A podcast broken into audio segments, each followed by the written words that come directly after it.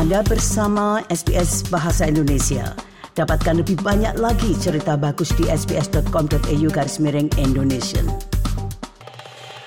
Pendengar, tahun lalu lebih dari 137 visa sementara telah diberikan kepada para pengunjung di Australia, menambahkan jumlah yang diperkirakan lebih dari 1,6 juta migran sementara yang tinggal di Australia. Aturan yang membatasi kesempatan bekerja para pemegang visa sementara di Australia telah menyebabkan kemungkinan mereka dieksploitasi oleh majikan yang tidak bermoral, dan juga kurangnya perlindungan bagi mereka jika mencoba melaporkan masalah itu kepada pihak berwenang. Sekelompok organisasi pendukung migran telah menyusun cetak biru untuk menambahkan beberapa pelindungan hukum bagi migran dengan visa sementara. Berikut ini laporan tentang hal itu yang disusun oleh Esam Al-Khalib dan Alan Lee untuk SBS News.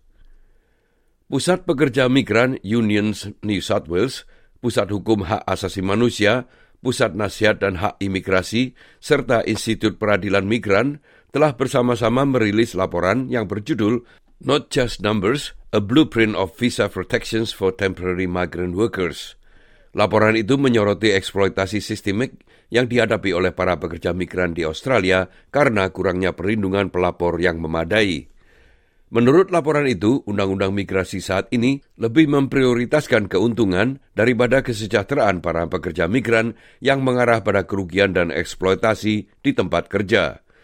Sekretaris Serikat Pekerja New South Wales, Mark Mori, mengatakan meskipun ada bantuan, namun masih banyak yang harus dilakukan. The government has done a great job in tackling exploitation to date. The framework before us is excellent. We just need the government to take that extra step. Although we don't always agree on everything, we are all heading in the same direction. Laporan itu memuat kisah para pekerja migran dari berbagai visa di seluruh negara ini, menggambarkan pengalaman mereka tentang pencurian upah, kondisi kerja yang tidak aman, pelecehan seksual, ancaman, dan intimidasi. Masalah umum yang dihadapi oleh para pekerja ini adalah tidak adanya keamanan dan perlindungan visa yang memadai, sehingga mencegah mereka untuk berbicara tentang eksploitasi yang mereka alami di tempat kerja. Laporan ini sejalan dengan tuntutan Serikat Pekerja dan para ahli mengadvokasikan penerapan perlindungan visa yang kuat dan dapat ditegakkan sebagai langkah penting untuk mengakhiri eksploitasi. Perlindungan yang diusulkan termasuk visa workplace justice dan jaminan terhadap pembatalan visa untuk pekerja yang dieksploitasi. Massimo Calosi, seorang pekerja perhotelan dari Italia dan duta hak tempat kerja di pusat pekerja migran, mengalami eksploitasi itu sendiri. So the first restaurant I worked in uh, when I arrived in Melbourne in 2016, uh, I was getting paid way below the award rate uh, and superannuation wasn't getting paid into my account. The second restaurant I worked at, uh, the conditions got a little bit better, but was a restaurant that employed a lot of migrant workers on temporary visas. Uh, and I've seen and witnessed a lot of abuse and exploitation on the basis of that temporary visa. Um, if you want some examples, uh, I think the main ones were around underpayment, uh, were around overtime not being paid, uh, no penalty rates, uh, especially the people that were getting sponsored by by the business, uh, and they were sort of hostages of the bosses. Ia mengatakan ketakutan akan pembatalan visa mencegahnya berbicara menentang pembayaran yang kurang dalam pekerjaannya. Although I was aware of what was going on, I was in the process of getting my second visa to stay in the country. Uh, and the fear of me speaking up could lead to cancellation or issues with the approval of my visa and the final outcome uh, led me not to speak up. Um, and I found the same behavior in all of the migrant workers that I met and I work with throughout these years. Um, that's the main reason is the fear that ultimately they have to leave the country, and this is the country that they call home. Sanmati Verma, pengacara pelaksana di Pusat Hukum Hak Asasi Manusia mengatakan bahwa risiko pembatalan visa telah menjadi pencegah yang signifikan bagi para pekerja migran untuk bertindak melawan eksploitasi. Since the 7-Eleven wages scandal almost a decade ago, we've known that the risk of visa cancellation keeps migrant workers in exploitative jobs and prevents them from speaking out about exploitation at work. And for almost a decade, migrant workers have been telling us that there needs to be a guarantee against visa cancellation to protect migrant workers who come forward. We need to protect migrant workers who step forward in the strongest possible terms. The Minister and the government have the power today to create those protections against cancellation in the Migration Act, um, and we're asking the government to take that critical step with us.